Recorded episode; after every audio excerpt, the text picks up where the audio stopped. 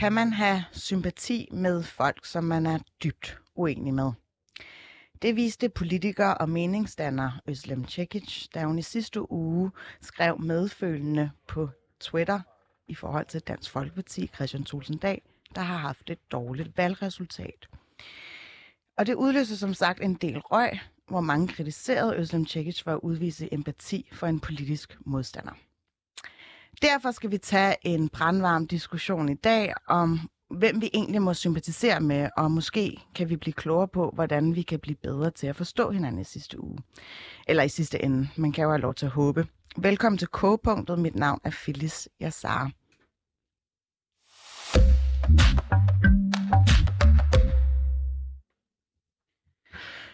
Og øhm, med mig i studiet i dag, der har jeg Øslem Tjekic grundlægger af Dialogkaffe og tidligere folketingspolitiker og forfatter og foredragsholder og rimelig meget andet. Kan du uh, sige velkommen? Ja, jeg kan godt sige hej. Skide godt. Og så har vi også uh, Chihat Bardak, der er informationskonsulent og debattør. Velkommen til jer begge to. Tak. Tak. Øslem, du uh, tweetede sådan her, uh, da du fulgte ihærdigt med i kommunalvalget og så Christian Thulsen Dahl melde sin uh, mere eller mindre afsked oven på den her uh, valgnedsmeltning, hvor mm. Dansk Folkeparti gik tilbage. Det gør rigtig ondt på mig at se dette interview med Christian Thulsen Dahl. Han står helt alene i et tomt rum og gentager igen og igen, hvor stort nederlaget er. Hvorfor skrev du sådan? Øh, jeg vil lige starte med at sige, at du sagde, at jeg havde været sympatisk over for ham. Altså, jeg havde vist sympati. Det havde jeg faktisk ikke. Jeg havde vist empati, og det er en ret stor forskel, det vil jeg gerne forklare lidt øh, nærmere om senere. Øh, det gjorde jeg, fordi at øh, jeg har selv været folketingsmedlem, og jeg har faktisk øh, selv stået i orkanens øje helt alene. Og det er rigtig, rigtig hårdt, når det står på. Øh, den ene er jo, at dem, man tror er ens venner, de er der ikke. Øh, man bliver sådan lidt skubbet frem, og så, så tager man det her nederlag på sig. Og i sidste ende, uanset øh, hvem den her person er, og hvad den her person står for, så er personen jo stadigvæk et menneske. Og det er faktisk ret svært at stå i sådan en situation. Mm. Og da jeg så så det, så fik jeg sådan nogle flashbacks, hvor jeg stemte imod øh, øh, skattereformen i 2012, hvor jeg stod der helt alene og omringet af journalister. Jeg fik simpelthen ondt i maven over det. Og så det andet var, det eneste, der var omkring ham, det var jo sådan nogle øh, kedelige DF-plakater. Ikke en eneste af hans partifælder havde gjort sig den umage at stille sig ved siden af ham eller bag ham, så han tog hele nederlaget på sig. Og det tweetede jeg. Altså, jeg tænkte ikke yderligere, at det her var jo ligesom nogen beskyldte mig efterfølgende for blåstempling af nazismen og etnisk udrensning. Og... Ja, fordi hvad var det for nogle reaktioner, du så fik? Altså, jeg fik både selvfølgelig de positive reaktioner, hvor folk selvfølgelig anerkender, at man på tværs af politiske uenigheder kan se mennesket først. Og så var der jo øh, faktisk utrolig meget kritik, og mm. kritikken er delt op i sådan forskellige grupper. Der er både dem, der øh, faktisk er fuldstændig uenige med mig i min, den måde, jeg ligesom øh, øh, viser empati. Der er nogen, der skriver, der skriver tænk, du kan du på den måde menneskeliggøre ham. Øh, og så spørger jeg så, hvis han ikke er et menneske, hvad er han så? Mm. Og så er der jo selvfølgelig de mere ekstreme øh, selv øh, ekstreme kommentarer som, at øh, jeg skulle blåstemple Dansk Folkepartis øh, øh, politik. Jeg var en, der ikke kæmpede mod anti øh, kæmpede mod racisme. Jeg øh, støttede etnisk udrensning. Altså, og det, altså, det var virkelig noget vrøvl, øh, mm. øh, det må jeg sige, fordi der er jeg dybt, dybt uenig. Og så bagefter havde vi også en diskussion af ordet tolerance, hvad den gik ud på. Og øh, så må jeg jo tørt konstatere, at mange af dem, som jeg debatterede mig, som i øvrigt stemmer venstre, centrum venstre, mm. øh, opfattelse af tolerance kun går til dem, de er enige med. Og mm. lige så snart folk er uenige, jamen, så er de ikke tolerante mere, og de har mange begrundelser for, hvorfor de ikke skal være tolerante, og de begrundelser minder faktisk rigtig meget om min højreorienterede venners retfærdiggørelse. Alright, og den sammenligning tager vi lige lidt senere, fordi at jeg har taget de eksempler, som du faktisk lister op i din mm. klumme. Du har skrevet en klumme øh, fra Ekstrabladet, De Venstreorienteredes Intolerance hedder den. Og øh, der har du i hvert fald øh, copy-pastet nogle af de her eksempler direkte fra Twitter. Øh, DF's menneskesyn fortjener ikke med lidenhed. Jeg kan ikke svinge mig op til at føle sympati med et parti, som har ført en så menneskefjendsk politik som DF. Han er, øh, Christian Tulsendal, gennemført usympatisk og uempatisk. Det er ikke synd for ham, han er ond. Øhm, altså, vi har lige været inde på det lidt før, men, men det er jo nogle ret voldsomme kommentarer, og de skød jo ret skarpt på en, der faktisk har gjort det til sin mærkesag at gå i dialog med nogen, man er politisk uenig med. Hvad, hvad, hvad, hvad blev du egentlig først sådan... Hvad fik først dit sind i kog, da du læste dem? Altså det her, det er jo ingenting efterfølgende skete Der jo langt værre ting, altså hvor folk skrev alt med etnisk udrensning og blåstempling, og jeg skulle sympatisere med nazismen, og sammenlignede faktisk også Christian Tusinddal med morder og pædofile, og, øh, som jeg synes er i den grad en forrådelse af debatten. Det, der selvfølgelig gør, at jeg reagerer, øh, bliver også sådan lidt chokeret over, og det er jo min egen naivitet, og det er også min egen... Øh, fagning af, fordi jeg selv kommer fra venstrefløjen og vokset op på venstrefløjen, har været politiker på venstrefløjen, at øh, venstrefløjen, øh, nogle af dem, der i hvert fald debatterer, som kalder sig selv for venstrefløjsfolk, skulle være så tolerante. Altså, der går det virkelig op for mig. Alt det, de prøver at bekæmpe, alt det, de beskylder DF for, mm. de holder sig faktisk ikke tilbage med at gøre det samme. Og jeg prøver at gå i dialog, jeg prøver at forklare, øh, men der, der, der kommer simpelthen så mange påstande, øh, at jeg, jeg kan simpelthen ikke følge med til sidst, fordi der er sådan et par flere hundrede kommentarer, og jeg svarer hver en eneste. Og så er der nogen, der begynder at skrive, at jeg havde fyldt over for den, men jeg tænker, nej, det, altså jeg er jo ikke, vi er jo bare uenige om mm. det her. At du forstår det nok ikke. Mm. Og så kommer der sådan nogle med, hvor man selvfølgelig sådan taler ned til ens intelligens, fordi der er en politisk uenighed. Alright. Øhm, en af dem, der faktisk også blev provokeret af, af, af din uh, erklæring, eller dit tweet til Christian Sultendal. Det er jo dig, øh, Jihad Bardak. Velkommen til. Okay. Øh, hvorfor? Må jeg spørge om det? Hvorfor Jamen, altså, det er, det er fordi, at for det første, så kunne jeg ikke sådan lige forstå, hvorfor der var behovet. Det har jeg så også haft spurgt hende om privat ved senere hen. Men, men det er også det her med, at øh, den kamp, som Christian Tulsendal han kæmper, det er en kamp for at begrænse mine og også Østlands øh, demokratiske rettigheder i det her samfund. Og øh, jeg har det sådan, at det er noget, vi alle sammen burde stå imod. Og øhm, særligt hvis man kæmper for tolerance, hvilket jeg også anerkender, at Østlem gør, så forstår jeg ikke, hvorfor at man på nogen måde har ondt af personen, når han står der. Og det er jo så også fordi, vi ser det rimelig forskelligt. For jeg ser hans politiske kamp som en del af hans person, hvor at Østlem er meget adskiller personen af politikeren. Men den køber jeg bare ikke, mm. fordi når man har kæmpet den kamp, som Christian Tulsendal har gennem de sidste 27 år, så hvad jeg mener, at det ligger inde i hans person også. Må jeg lige øh, udfordre det et øjeblik, fordi ja. jeg kunne godt tænke mig at spørge sådan rent menneskeligt. Altså Christian Thulsen Dahl har jo været medlem af Folketinget siden 1993, og han har taget hele ansvaret for partiets historiske tilbagegang på sin skulder og meldt ud, at han var klar til at forlade sin post, og altså man kunne se på ham, at han var dybt berørt på de her live-billeder. Ja, absolut. Var der slet ikke noget inde i dig, hvor, hvor du tænkte sådan, gud, hvor er det egentlig lidt synd for den stakkelsmand, arvemand?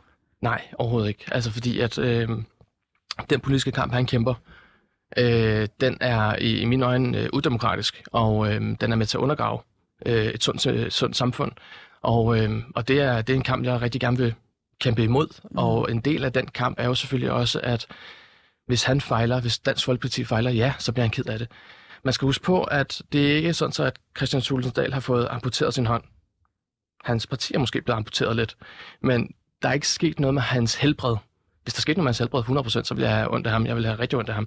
Det er ikke sådan, jeg ønsker ham ondt. Men jeg ønsker, øh, at Dansk Folkeparti har en tilbagegang, helt klart. Og det medfører selvfølgelig også, at han måske får et, et personligt slag. Men jeg tror slet ikke, vi er så uenige. Altså, jeg deler jo de synspunkter, øh, du har i forhold til Dansk Folkepartis holdninger. Og det har jeg faktisk brugt nu otte dage på at gentage, og det, det åbenbart kommer det helt bag på folk. Jeg ikke sympatiserer mig med DF's holdninger, og i øvrigt også politik på området. Jeg synes, det er enormt vigtigt, når vi diskuterer det her, som vi gør, at vi også har nogle helt, altså helt de begreber, vi bruger på plads. Jeg har ikke ondt af Christian Tusinddal. Empati er noget helt andet. Og lad mig lige bare læse en meget, meget kort. Ikke? Empati er evnen til at genkende og forstå andres følelser. Det beskrives ofte som evnen til at sætte sig i andres sted. Ikke at forveksle med sympati, som er evnen til at dele en følelse med en person. Det vil sige, at mm. man selv oplever samme følelse som person.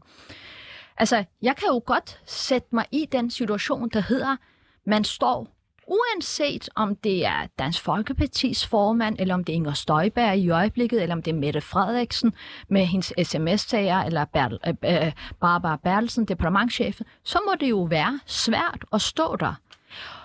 Og jeg tror, det er Sokrates, der siger, at hvis man skal bevæge verden, skal man starte med at bevæge sig selv. Og den største bevægelse, som også er den sværeste, det er faktisk at kunne rejse sig op fra sin egen stol og sætte sig i den andens. Det betyder ikke, at jeg blåstempler. Det betyder heller ikke, at jeg legitimerer.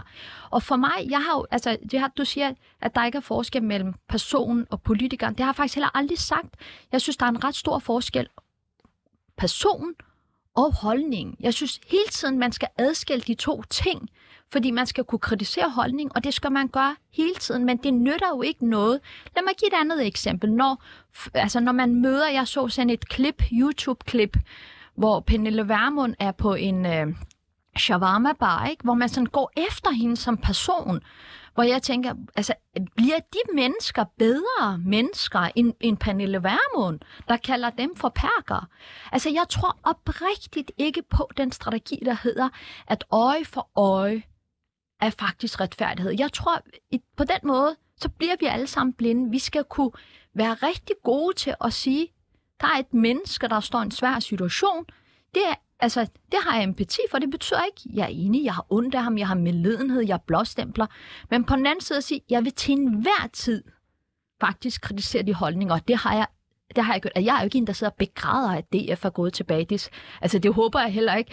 Øh, de har tror, at, øh, at jeg gør, for det gør jeg ikke. Altså, på den måde har de jo stået for utrolig mange udemokratiske forslag, som de har da også fuldstændig ret i, som både vil, hvis de fik magt, som de havde agt, vil indskrænke både min, min børns, min families og mange, der står i min situations frihedsrettigheder. Har du et modsvar til det, Gian? Øh, Jamen altså, jeg, jeg tror, at øh, det vi måske også mangler at diskutere her, det er at tænke på, hvorfor står han der og har det hårdt? Altså og det, konsekvensen af den førte politik? hvis ja, der er nogen. Eller konsekvensen af hans øh, ledelse, eller mangel på samme, hvis man kan kalde det det. Det er derfor, han står og ked af det, og det, og det er derfor, jeg står sådan og tænker, hvorfor, hvorfor overhovedet sige noget som helst omkring, at nu skal jeg passe på med ordene selvfølgelig, øh, ikke have ondt af, men, men at føle med hans modgang i, i, i, det, øh, i det scenarie der. Fordi at en, en del af, af kampen for et mere tolerant samfund er også, øh, altså med i den kamp hører også, at man skal stikke Dansk Folkeparti, og en del af den konsekvens ved at stikke Dansk Folkeparti, det er selvfølgelig, at formanden bliver ked af det. Og på grund af det, hvorfor der ligger bagved, så har det sådan lidt, så kan jeg ikke føle noget andet end glæde i det øjeblik, også selvom man mm. har det hårdt i det øjeblik. Og hvor udstikker den her aversion mod Dansk Folkeparti på? Fordi det virker som om, at det der med at stikke, det er nærmest din uh, primus motor i, i hele den her diskussion, uh, selvom det faktisk går ud over en mand, der står alene i et rum. Jamen altså, det, der, uh, jeg ved ikke, hvor jeg skal starte nu, skal jeg passe på, at vi har begrænset tid. Men altså, lad os starte et sted. Øh, stod det til, nu snakker du selv om magt, som man har agt, øh, Øslem. Øh, stod det til Dansk Folkeparti, jamen så fik hverken Øslem og jeg et dansk statsborgerskab. Vi vil aldrig nogensinde blive juridisk ligestillet i det her danske samfund. Jeg er født her, jeg ved ikke, øh, om du også er født her, men du har i hvert fald været rigtig lang tid. Mm. Vi vil ikke få dansk statsborgerskab, alene på grund af vores ophav eller vores kulturelle baggrund det er bare et sted, vi kan starte. Så er der altså alle de udfald. Altså, jeg kan jo nærmest på ugentlig basis tage et udfald fra Dansk Folkeparti rettet mod øh, det muslimske mindretal i Danmark. Så selvfølgelig ønsker jeg ikke, at det parti vokser. Eller... Men, men har jeg sagt, at jeg ønsker, at de vokser? Jeg, jeg står heller ikke og skyder der noget som Nej. helst i, i, i skolen Men, men det er jo det, der har været lidt helt problemet med den her øh, debat. Det men jeg skal er ikke jo... tage til indsigt for, hvad alle andre siger. Det skal Nej, men nu er det dig, jeg står i radioen med. Jeg har faktisk også inviteret dig til dialogkaffe, og du har også sagt ja. Spændende. Nu tager vi debatten her. Ja. Men det, der er jeg synes, det er jo ret interessant. Stort set alle dem, der har svaret mig, har brugt den samme form for argumentation. De begynder at snakke om partiet DF. Jeg har ikke sagt et ord om partiet DF. Jeg har konstateret, at manden stod i en svær situation. Jeg synes, det er ret vildt, og jeg synes også, det er ret fattigt, hvis venstrefløjen ikke engang er i stand til at kunne udvise en meget beskedent og fattigt empati over for et menneske, der står i en svær situation. Altså, Øh, det, det er jo ikke sådan, ja, jeg kan godt måske sidde og glæde mig over deres nederlag. Jeg kan også godt glæde mig over, at der er et politisk parti, der ikke får flertal for deres holdninger. Hvorfor Men, du ikke det så? Jamen, det gør jeg jo hver en eneste dag. Altså, hvis der er, der sker et eller andet, hvor der er et flertal, der ikke går igennem, så skriver jeg det. Det har jeg jo, altså, jeg har været folketingsmedlem i otte år. Mm. Øh, men jeg synes jeg har jo arbejdet med dialogkaffe i mange, mange år, hvor jeg har opsøgt de her mennesker, som sender hademails for at forstå, hvor kommer det fra. Mm. Jeg har jo hele tiden, mit udgangspunkt var, at det kom fra højrefløjen. Det var højrefløjen, der stod for det onde. Det var højrefløjen, der var de, altså de øh, ikke øh, ordentlige mennesker. Det var os på venstrefløjen, der var de kloge, der stod for tolerancen, og vi kunne hedde simpelthen tolerant til mellemnavn. Det var jo mit eget udgangspunkt. Og så kom jeg ud, og jeg har 10 års erfaring med det her alene med møderne. Og der gik det op for mig, at det er jo rigtig mange, der bidrager til demonisering. Det er utrolig mange, der bidrager til demonisering. Bare alene den debat, jeg har haft på Twitter, hvor jeg er blevet skudt i skoene, alle verdens påstande. Jeg tænker, hvis man gør det over for en, som de normalt, altså nogle af dem, der er på mm. Twitter, uden at skulle generalisere, som tilhører venstrefløjen, betragter mig som en af deres egne.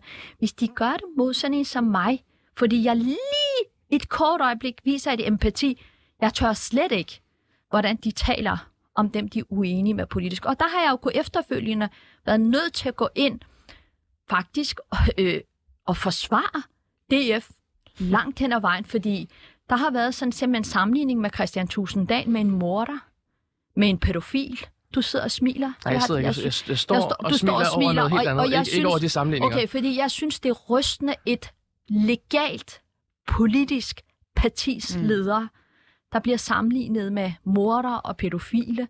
Og, og man har sagt, jamen de står jo, altså folk har sammenlignet DF med nazisterne.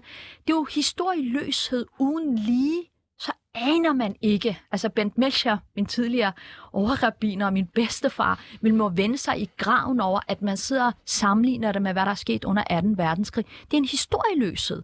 Og derfor er man jo også, vi er jo nødt til også på venstrefløjen at have en selvkritik, når vi samtidig beskylder de andre for at umenneskeliggøre danske muslimer, vi ikke selv holder os tilbage for at umenneskeliggøre dem. Og det synes jeg, Altså, det er jo en demokratisk samtale, og mange har skrevet, I skal ikke være hadfyldt over for. Men jeg oplever det slet ikke som had. Jeg oplever det grundlæggende som en fuldstændig grundlæggende demokratisk uenighed, vi har.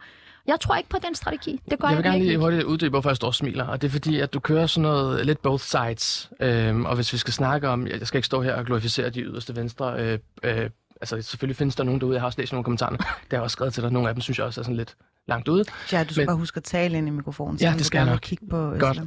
øh, jeg, jeg plejer at kigge på den medtagelse, hvad det hedder. Men, men det der er ved det, det er, at du finder ikke nogen på venstrefløjen, som siger, at der er nogle mennesker, som skal ud af landet på samme måde, som, som Dansk Folkeparti gør. Du finder heller ikke nogen på venstrefløjen, som går og siger, at øh, personer med en eller anden bestemt baggrund skal aldrig nogensinde juridisk ligestilles øh, med, med de øvrige borgere i samfundet. Så derfor, det er derfor, jeg smiler, fordi jeg synes ikke, at den both side ting skal gøres. Jeg kan godt forstå din irritation over nogle af kommentarerne. Øh, med hensyn til 2. verdenskrig, Nej, Dansk Folkeparti øh, går ikke ind for, at øh, muslimer skal gasses, men deres retorik minder i den grad om det, der skete i mellemkrigstiden, hvad der skete op til. Så derfor kan jeg godt forstå nogle af sammenligningerne, fordi de demoniserer muslimer, hetser på ugentlig basis. Vi har set Kenneth Christensen Bært skrive om et somalisk barn, at han nok mm. bliver en taber, ligesom hans forældre et baby. Altså, mm. Jeg er og, enig, jeg er og, enig. Og, du, og det ved jeg godt, du er. Ja. Men det er bare lige for at udpensle det her. Og i den situation, der ser vi for eksempel ikke formanden regne ud og sige, hey, jeg tager lige afstand for mit partimedlem. Mm. Det gør han ikke. Han har været stille i samtlige af de tilfælde, hvor at en eller anden er gået for langt, bortset fra de der nobodies, som er i DF, som de sagtens kan ekskludere, fordi de ikke trækker nogen vælgere. Mm. Altså, Jihad, jeg forstår faktisk godt din frustration. Det er jo ikke, fordi jeg ikke forstår den. Og jeg deler den også langt hen ad vejen.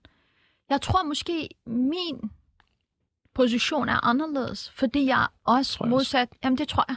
Jeg tror, det er fordi, jeg modsat rigtig mange, der skriver på Twitter, har talt med mange af de her mennesker. Jeg Men tror... har du talt nogen fra, fra, fra dem, der ligesom har forholdt sig kritisk til dig? Har du, du, ja. du sagde, du havde inviteret dem til dialogkampen, men det er ikke lykkes Nej, det har jeg at ikke indhente sagt. nogen fra Twitter. Nej, det har, det har jeg faktisk ikke sagt. Jeg har sagt, at jeg har inviteret dem til dialogkaffe, mm. og faktisk øh, en del har takket ja. Okay. Øh, så, så jeg kommer til at have de her øh, møder med de her mennesker. Så jeg, altså, jeg, jeg, forstår, jeg forstår jo godt frustration. Mit problem er bare, altså, venstrefløjen demoniserer jo lige så meget. Det kan godt være, at de ikke siger, at der er nogle bestemte grupper, der skal ud af landet. Så gør Men, de heller ikke lige så meget. Hvad? Så gør de det heller ikke lige så meget.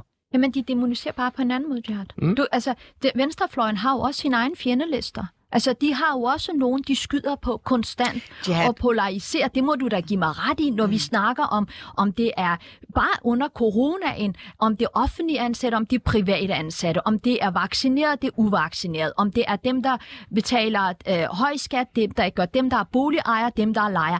Det gør de konstant. Og jeg siger bare, alle gør det. Og det er jo det, der er problemet. Hvis alle gør det, så får vi ikke gjort noget ved polarisering. Man er nødt til at kunne også en gang imellem faktisk lytte. Jeg synes også, der er en arrogance. Jeg siger ikke, du er det. Jeg synes, der er en arrogance i, når vi mødes med et andet menneske, og vores udgangspunkt er, at vi har sandheden. Vi har de rigtige holdninger, uden at faktisk åbne op for at, at lytte. Altså, hvad ville der egentlig ske, hvis man bare lyttede? Og det, jeg synes, det bliver for unuanceret. Jeg synes, det bliver for... Jeg synes, det, det bliver for... Øh, for ekstrem konfliktopfyldende, og det er ikke sådan, jeg betragter demokratiet, og vil heller ikke have sådan et samfund, hvor vi render rundt og kalder hinanden for racister konstant og hele tiden, eller perker eller terrorister. Mm. Men Jad, ja, altså jeg vil gerne lige tilbage til det her med, at, øh, at de venstrefløjen nogle gange også kan have en tendens til at virke meget intolerante, som Øslam har skrevet i sin klumme øh, på Ekstrabladet. Har de ikke mere eller mindre øh, adapteret den kommunikationsstrategi, som nogle af højrefløjspartierne har lagt for dagen?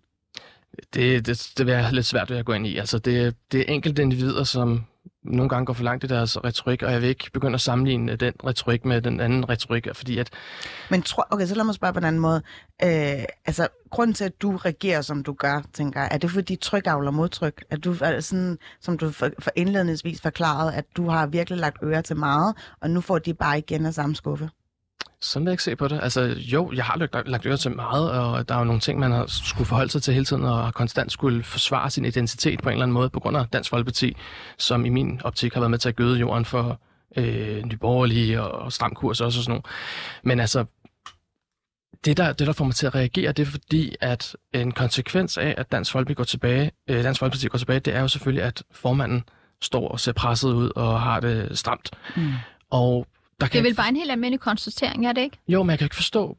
Ligesom jeg skriver, at nu står han alene der ja. og tager ned og lader på Men jeg, jeg, kan ikke, jeg kan ikke forstå behovet for at på den måde vise en eller anden form for øh, empati i den situation, fordi at man skal ikke have empati for det standpunkt, han står for. Han vil gerne have folk som os ud, eller i hvert fald begrænse vores rettigheder i Danmark. Men det, har jeg ikke empati for. Så hvis det går til... Altså hvis det, det men projekt... Men det, det gjorde jeg ikke, Jihad. Jeg viste det faktisk synes jeg, du sagde lige før. Men må jeg, jeg, godt lige, må empati. jeg godt lige stille noget... Jeg viste faktisk ikke empati for det standpunkt, han stod for, som du men sagde lige før. Det, det, det, og jeg tror, det er der hele kernen er. Ja. Hvis han havde stået der hver aften og sagt, nu skal, altså det er rigtig ærgerligt, vi røg tilbage, og nu håber jeg, at vi får flertal, som vi har agt, så vi kan få muslimerne ud. Så havde jeg ikke stået og skrevet, ej, ved du hvad, jeg synes sgu, det er lidt ærgerligt, og det er lidt synd. Ja. Og det er også det med, og, altså jeg tror virkelig ikke, den her, det er også en demonisering af mig. Det er jo også, du står og siger, at jeg har faktisk vist empati for en, stand, for en standpunkt, når jeg ikke har. Det har jeg jo gentaget 25.000 gange. Det er jeg helt med på, men der, der er det igen, du nævnte også selv skildpunktet. Jeg ser jo stadigvæk hans politik som en del af hans person.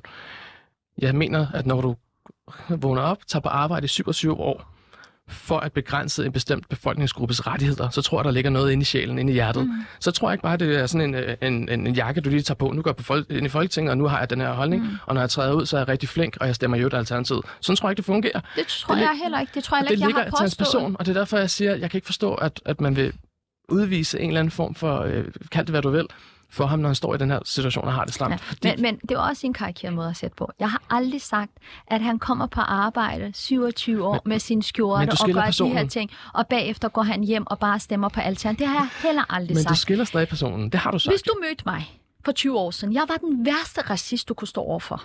Altså racist på hvilken måde? På, altså, som barn, Okay. Så havde jeg jøderne. Som ung var det tyrkerne, jeg havde. Jeg havde danskerne langt i mit liv. Jeg havde dem, der stemte på Dansk Folkeparti. Heldigvis mødte jeg nogle mennesker, der kunne finde ud af at adskille fra person og holdning. Jeg er blevet udfordret på mine holdninger, der har gjort, jeg er blevet en del af det demokratiske fællesskab. Jeg tror virkelig, og jeg ved godt, det er sådan, altså, jeg kan også se på dig, og det kan godt være, at jeg bliver enormt paranoid. ud. Jeg ved godt, mange synes, det er et latterligt projekt, når jeg siger de her ting. Og mange gør grin med det, og mange synes, det er langt ude med, med dialogkaffe. Men kære venner, hvad er jeres? Hvad laver I? Hvad gør I? Jeg spørger helt oprigtigt, jeg spørger nysgerrigt. Hvis man ønsker et mere tolerant samfund, et mere tolerant land, og man ønsker et stærkere demokrati. Bidrager det til et styrket demokrati, at vi øremærker hinanden, vi labler hinanden, vi kalder hende for alle mulige skældsord, med den retfærdiggørelse, at fordi det vi tror på, det er det rigtige, og derfor så skal folk være Men det har jeg da rigtig gerne svare på. Altså, din reaktion på alt det her, det er jo at- at gå til Ekstrabladet og stemple alle dine kritikere som intolerante. Der har vi et, et label og et prædikat. Altså, så, så jeg forstår ikke lige, at du stiller det her spørgsmål nu, fordi du har selv gjort det. Jeg synes, det er, jeg synes, det er Og- og- intolerance. Ja, ja, men der, du bruger selv prædikater. Men hvis vi lige vender tilbage til det konkrete... Men det er jo hvis intolerance, vi lige når vender- man kalder folk Men hvis for, vi, la- vi, sammenligner hvis det vi med lige vender tilbage til det, det konkrete med Dansk Folkeparti, øh, og så lad os kigge på erfaringen. Hvad, hvad hjalp det at, at møde dem og legitimere deres holdninger? Hvad, hvad hjalp det, at de blev Danmarks næststørste parti? Og lige pludselig så det stod vi gjorde og... man jo ikke. Jo, fordi man mødes med dem og lytter til dem, og ej Martin Henriksen, hvad synes du så, man skal Det, gøre? har, det var ikke Og det, man vidste gjorde. overhovedet ikke, at han ville sige, nu vi skal smide mod. Man Nej. mødte dem jo. Øh, Det gjorde man, og det gjorde pressen også. Man legitimerede deres holdninger. Kan man du gav huske, hvad Poul Nyrup sagde?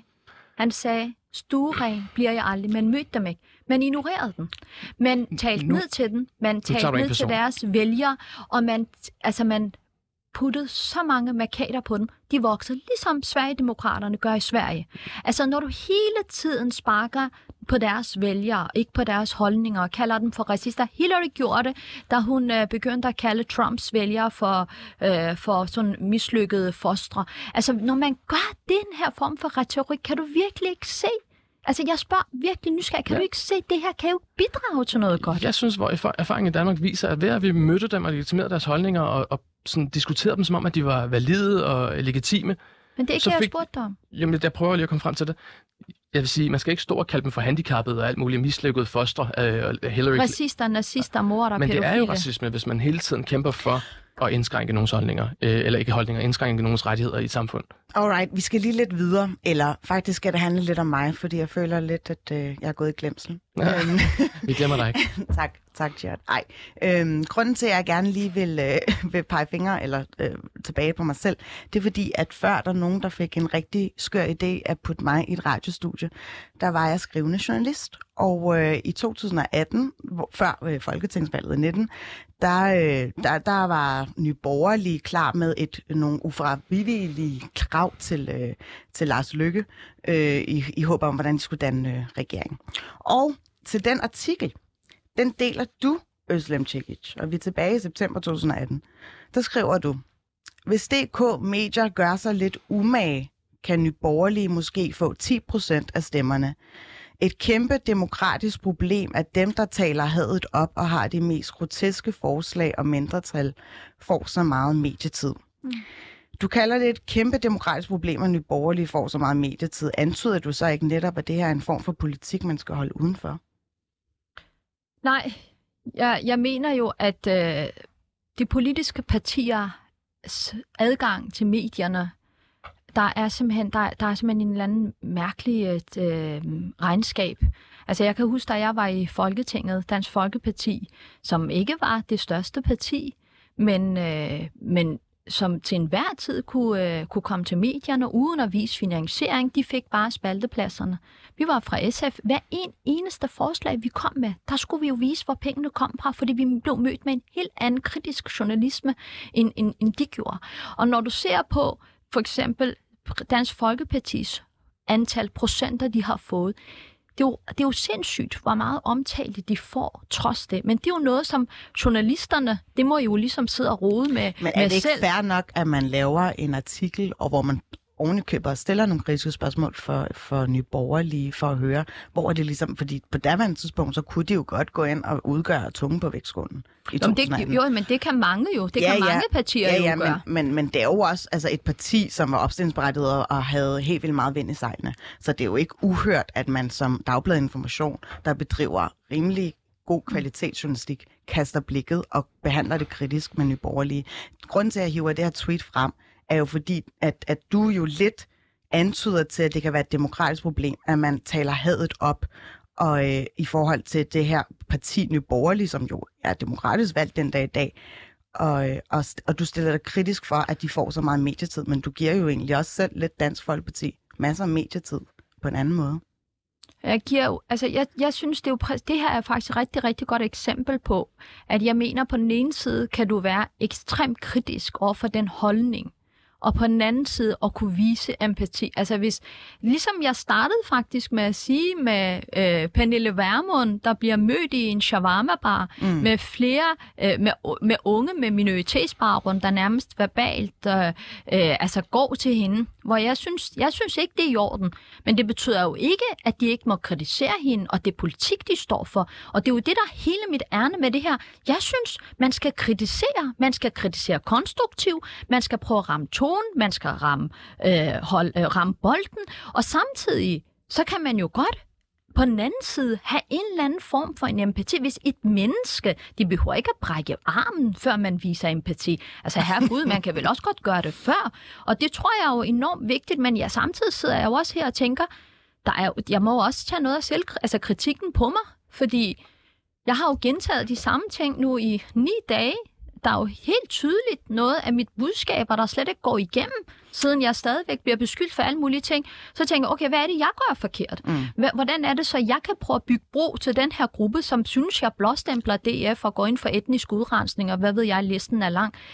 Men men hvor meget personligt ansvar, altså det personlige ansvar kan jeg godt tage på mig, men hvor meget personligt ansvar er der på den anden side? Altså, jeg, jeg, jeg må ærligt indrømme, at øh, jeg tænker, altså den her form for dialogarbejde, jeg har lavet, jeg havde så nogle gange tænkt på, altså på et eller andet tidspunkt har du også en slutresultat, ikke?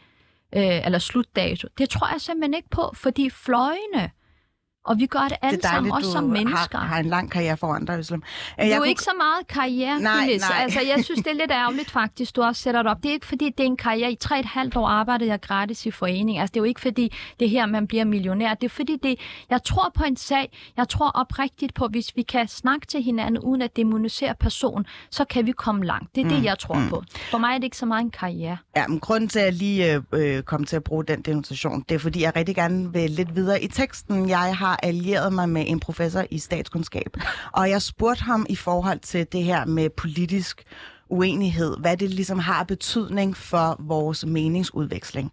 Og det kommer her. Altså man kan sige, det er jo øh, politisk uenighed er jo en måde sådan at signalere, hvordan man adskiller sig fra hinanden. Øh, så det er jo sådan set en helt naturlig del af politik, at man er uenig. Øh, men det kan, altså, hvis vi alle var enige om alting, så var der, politik jo som sådan ikke nogen mening. Så derfor er uenighed jo egentlig bare et, et grundvilkår i politik, og det er jo også det, vi som vælgere bruger til at bestemme, hvem vi skal stemme på. Det er jo at se, hvordan øh, folk adskiller sig øh, fra hinanden. Hvis alle partier var enige om alting, så var, der jo ikke, så var det jo ikke heller ikke særlig væsentligt at stemme, så kunne det jo være det samme. Så på den måde er uenighed jo bare et et helt grundpræmis i politik.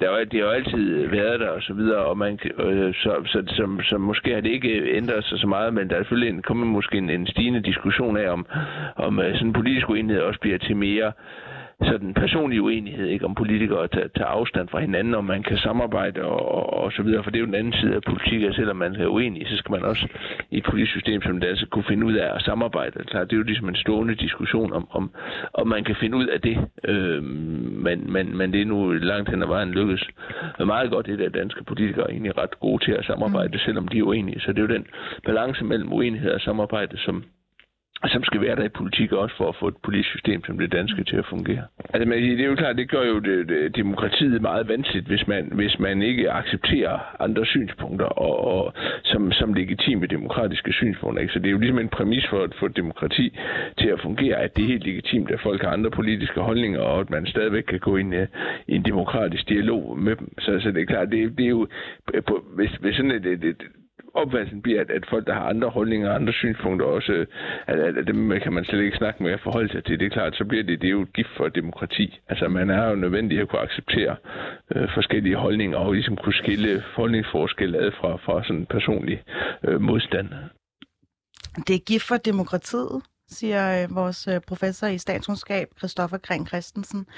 Øh, Jihad, kan du ikke godt se det der med, at, at det er fuldstændig en bestanddel af den demokratiske proces, at man går ind til et forhandlingslokale øh, i forbindelse med en, en, en diskussion i Folketingssalen, eller faktisk skal være i debat i pressen, som I to lige står i dag, at, at man går ind med en vis respekt for den anden opponent, og så også møder dem ud fra en, en ligeværdig samtale. Hvis man bliver ved med at sy- altså sådan, ikke cancele, men ligefrem øh, ikke synes, at, at de har nogle, øh, nogle holdninger, som, man, som er legitime, som de selv er blevet valgt ind på, hvordan skal man så mødes overhovedet?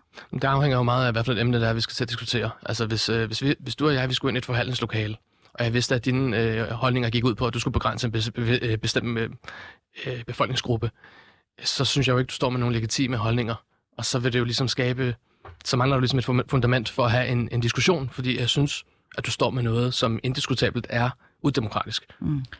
Men, men, men ved du egentlig godt, at der er rigtig mange, nu har jeg jo ikke øh, været på Christiansborg som politiker, men som ene politiker, men øh, der er jo rigtig mange af folketingspolitikerne, der er øh, gode venner mm. på tværs af partierne. Ja. Altså, vi har for eksempel Søren Espersen og Senja Stampe, som jo egentlig er hver deres modpol i forhold til øh, integrationspolitik, og de er rigtig gode venner Johannes i privaten. Schmidt og Inger Støjberg. Ja, jeg ved ikke lige, om den ved, stadig holder ved i forhold til barnebrud, men den, den, øh, jeg har i hvert fald hørt, at de også var rimelig øh, slynge veninder. Øhm, ja, jeg har så hørt noget andet, men ja. Ja, det, det, det kan det, vi lige give snart med en anden sammenhæng. Men, men kan du godt se, at der er mange af dem her, som, hvor man går ind til det og har en, en kollegial indstilling til det andet menneske? Jamen, det kan godt forstå, at man nogle gange er nødt til det, fordi at de er jo valgt, og de er lovgivere. Øh... Nødt til det? Det er jo mennesker, man går på arbejde med hver dag. Ja, men i hver sin afdeling for hver sit parti. Men, men nogle gange er man nødt til det, hvis der er et emne, som handler om, lad os sige, øh, trafik, øh, et eller andet med nogle veje, så er du klar, så skal man nødt til at sidde og mødes om det, fordi at, så er der nogle mandater, der skal bestemme det, og det kan jeg godt forstå. Men når det kommer til øh, den her situation med et parti, som er gået tilbage, et parti, som vil noget, der undergraver demokratiet, så synes jeg ikke, der skal mødes med forståelse, eller, være empati, altså, eller at man skal have empati for, at dem, som er øh, ansigterne udad til på det her projekt, at de møder modgang? Altså, jeg tror, jeg har en helt anden tilgang, øh, fordi øh, for mig er alle holdninger lige legitime, så længe de ikke opfordrer til vold. Øh, og øh, fordi jeg kan slet ikke få, det betyder ikke, at alle holdninger er lige gode. Altså, jeg vil helt klart mene, at dem, der har de demokratiske holdninger, at de, de holdninger er bedre end de udemokratiske mm. holdninger. Øh, men vi bliver jo også nødt til at holde fast i, at der er jo nogen, altså de partier, der er blevet valgt i Folketinget, de er lovlige. De har fået lov til at stille op. De er blevet anerkendt. De er blevet godkendt. Der er flere hundrede tusind vælgere, der står bag dem. Hvis vi på den måde siger, at der er nogen, vi ikke vil tale med i Folketinget, så har du desværre også den situation, du har haft i Sverige med Sverigedemokraterne, hvor man ikke vil røre ved dem. Og nu er øh, deres, øh, altså det, det er jo et cirkus, der foregår nu, fordi nu er statsministeren også trukket sig efter antal timer, hvor hun dannede en regering, mm. fordi at de skulle så indgå en aftale, en finanslov, der skulle godkendes også af Sverigedemokraterne, det vil Miljøpartiet, ikke? så de sprang fra, så faldt regeringen. Ja, det var noget af politisk Ja, og så vil jeg også sige, de har, jeg, jeg tror, at du kom, har rødder fra Tyrkiet, er det ikke rigtigt? Jeg har ja, ja, vi to har jo også rødder fra et land, hvor vi ser jo, hvad konsekvensen er, når den tolerancen mangler. Alle har jo deres egen forklaring på, hvorfor de andre skal holdes ud. I Tyrkiet siger tyrkerne, det er kurderne. Og kurderne siger, det er de andre, og alavitterne siger, det er nogle andre. Altså, listen er så lang, alt efter hvem du spørger. Og derfor er man jo også nødt til, når man siger, at der er nogen, vi ikke skal tolerere, så er man også nødt til at kunne svare, hvad bliver konsekvensen, hvis alle kan få lov til at definere, hvem de ikke vil tolerere. Det er jo hele, altså det er jo hele opskriften på et demokrati, at selv vrøvlerne har lov til at ytre sig. Mm. Ja, altså, men vi har, også et, vi har også et ordsprog i, i Danmark, der er, hvis du ikke ved noget om det, så lad mig udtale dig. Og der er mm. nogen, som virkelig ikke ved noget om tolerance, og der er nogen, som virkelig virkelig ja, det mener, har jeg jo bemærket. Det ved jeg godt. Og, øh, og der er også nogen, som virkelig mener, at det er en legitim holdning at sige, at de her mennesker, fordi de ser sådan og sådan ud, eller er muslimer, mm.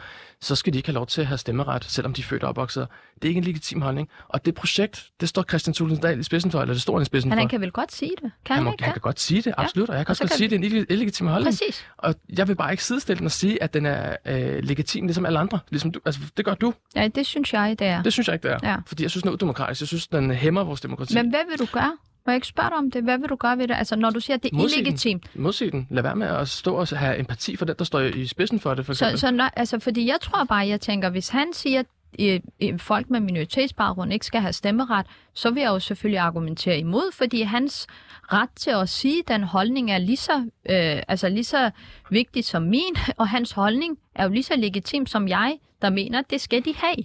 Altså, og det er jo vel, det, er det ikke det, der ligesom er hele kendetegnet ved et demokrati, at alle holdninger er lige legitime, så længe de ikke opfordrer til vold? Jeg synes ikke, at de er lige legitime, men selvfølgelig skal man kunne diskutere dem. Det er fint, men, men at, at sidestille dem med andre normale øh, Normale, holdninger. Altså, ja.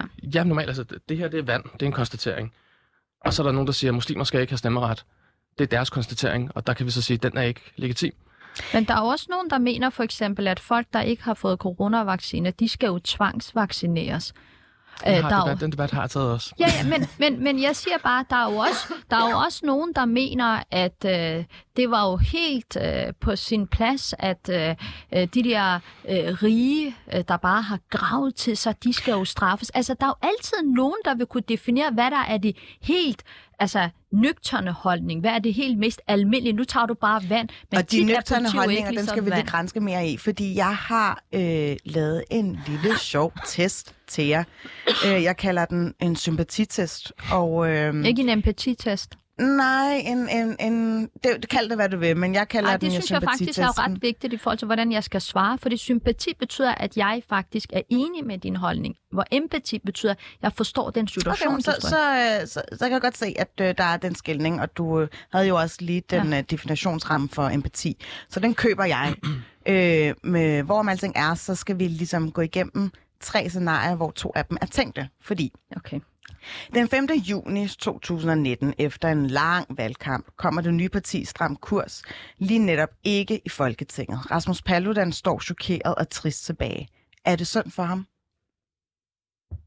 Nej, det er ikke synd for ham. Vil du skrive det offentligt? At det ikke er synd for ham. Ja. Jeg var da utrolig glad for, at han ikke kom ind. Øhm, så skal vi lige tilbage til, eller videre til Og det den der. mand står for etnisk udrensning. Ja. Altså, det skal man bare også lige også... Altså, det er jo også... Jeg tror, Men hvor faktisk, går grænsen så for øh, stram kurs kontra Dansk Folkeparti? at det, det er det lovgivningsmæssige. Altså, at, at strams, mange et stram kurs forslag var... Altså, hvis de kom ind og kunne forestille... Det, var jo rent. Mm, Mm. Altså, nærmest... Jeg skal bare lige vide, etnisk hvornår det er fint nok at, at øh, altså, have foden på, på bremsen i forhold til racister, og i forhold til nogen, der, der måske også selv flytter med racistiske udtalelser. Jamen, altså, øh, jeg synes, der er en ret stor forskel mellem Dansk Folkeparti og Ja. Stram Kurs. Altså, Stram Kurs ønskede jo en helt bestemt race, og de talte om racer. Mange af de holdninger, han som øh, Rasmus Paludan giver udtryk for, er fuldstændig udsprunget af, øh, af nazismen.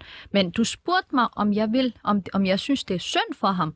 Nej, Mm. men synes jeg, det er synd mm. for Christian Tusinddal? Det sagde jeg jo også nej til. Men er det synd bare... for, øh, for Rasmus i forhold til, til, til din parole om, at det er, altså, personen skal adskilles for holdningen? Jamen, jeg har aldrig sagt, at det var synd for Christian Tusinddal, og det vil jeg jo også påstå, det var heller ikke synd for Paludan. Mm. Jeg sagde bare, at jeg havde forstået, at det måtte være svært at være stå der. Jeg tror også, at Paludan synes, det var sindssygt svært at mobilisere så meget, og så alligevel ikke blive valgt. Du siger ikke noget, Jihad? Jamen, jeg lytter, så jeg Nå, går okay. ikke... øh, Okay, men men så jeg vil vi- meget gerne lige hurtigt gribe en enkelt ting, Ja. fordi du sagde, at der, hvor, hvor du skældner, det er det lovgivningsmæssige. Er det lovligt at sige, du må ikke få dansk statsborgerskab, for du er muslim? Du kan, Altså... Kan altså, det understøttes af dansk lov? Jamen, jeg tror faktisk, du må, der må du lige hjælpe mig. Jeg tror ikke, du kan gå ind og skælne på folks religion. Nej, det kan du ikke. Øh, Men det har, undskyld jeg siger, Marie Graup netop været ude med i den seneste uges tid Ja, det er i, også derfor, i at- programmet. Detektor, ja. hvor hun bliver adspurgt, øh, hvordan hun ligesom giver folk, øh, øh, hvad der hedder, blåstemning i, i forhold til statsborgerskab, øh, om hun stemmer for eller ej, om de lyder muslimske, om de lyder mellemøstlige, så har hun ikke lyst til at stemme for. Hvad, vil du have, jeg skal svare? Nej, men det er jo øh, vant til, til Jihads mølle i forhold til... Jamen, jeg er jo enig. Altså, det, altså, jeg synes jo, alle de forslag, og det er, jo, det er jo det, der er så underligt, sidder vi lige nu og diskuterer, om jeg er enig med DF's politik Nej, på nej. det her område, og I skal lige have sådan en, nu får vi lige Øslem til at sige ja. Jeg har kritiseret en hver af de forslag, de er kommet med, hvor de begrænser, hvor man ikke må tale arabisk i skolegården, hvor man ikke må have ret til at have tørklæde på, hvor man skal udvises med også både stramning af selve øh, statsborgerskabsreglerne, at man ikke vil tage imod øh, kvoteflygtninge, man ikke vil tage imod øh, flygtninge. Alt det har jeg kritiseret. Det er da en meget jeg synes faktisk lidt, er ubehageligt. Altså den her måde, hvor man skal stå øh, og lige sådan forklare, nå, nå, gud, bliver du sådan, nå, og så jeg lige- det synes du, Jeg, at jeg, jeg sige, svarer jeg, jo. jeg, jeg prøver overhovedet ikke at skyde dig noget som helst i skoene. Jeg, jeg, jeg forholder mig netop, jeg reflekterer over det, du siger. Jeg forholder mig til det, du sagde med hensyn til det lovgivningsmæssige, og det er der, hvor at det går fuldstændig galt for Rasmus Ja, var- Paludan, som er fuldstændig skængerne synes mm. på det der område. Og så er det netop, at jeg lige tager, laver den refleksion og siger, eller laver koblingen over til det lov, lovgivningsmæssige omkring for eksempel statsborgerskab. Det bliver diskuteret meget her øh, de her dage. Og så siger jeg bare, du må heller ikke gå ind og sige til folk, eller du må ikke mm. lave en sagsbehandling, der hedder, øh, Øslem Cekic eller Jihad Bardak må ikke få dansk statsborgerskab. Det der er sgu lidt muslimsk klingende over de der navne. Men det er enig med dig. Ja, og der, der er det bare, jeg siger. Og så er det også, at du må kunne forstå, at der er nogen, der bliver irriteret over, at du så siger, at du har oprigtigt ondt af... Det har jeg aldrig sagt. Du skrev, jeg har oprigtigt ondt af... I har tweetet liggende har foran jeg, jeg har det ikke. jeg får, altså, når jeg, at Jeg jeg, får jeg, får, jeg får ondt i min mave over at se interviewet med Christian Tusinddal. Han står i et tomt lokale Ja. ja. med DF-plakater og igen og igen tager nederlaget på sig. Det er det, jeg sagde. Yes. Og der er det altså bare, jeg siger, at det er den her mand, som netop står for diskriminationen.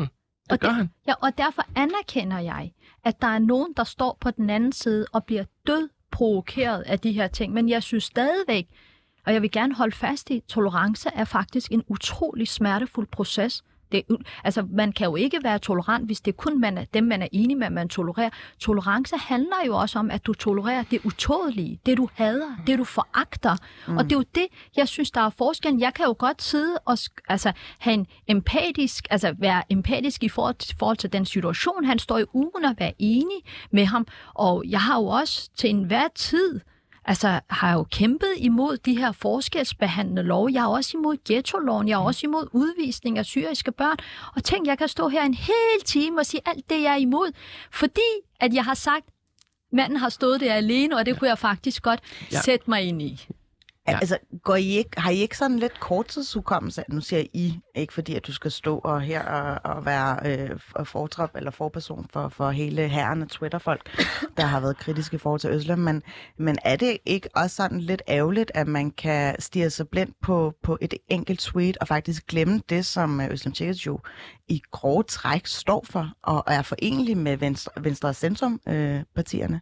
Jeg synes selvfølgelig, man skal passe på med at stige sig blind. Altså, det er også derfor, jeg var spørgende, og jeg også udtrykt meget øh, klart og tydeligt over for Øslem, øh, både i de tråde, man kan læse med i, og privat, mm. at der er noget, jeg ikke forstår her. Mm. Øhm, samtidig fik jeg også påpeget over for hende, at, øh, at jeg tror, hun undervurderer hendes egen rolle, fordi der findes en hel masse mennesker derude, som har sympati, og her lægger jeg ord, tryk på ordet sympati med Christian Sulensdal, og synes, at hans mission er den fedeste.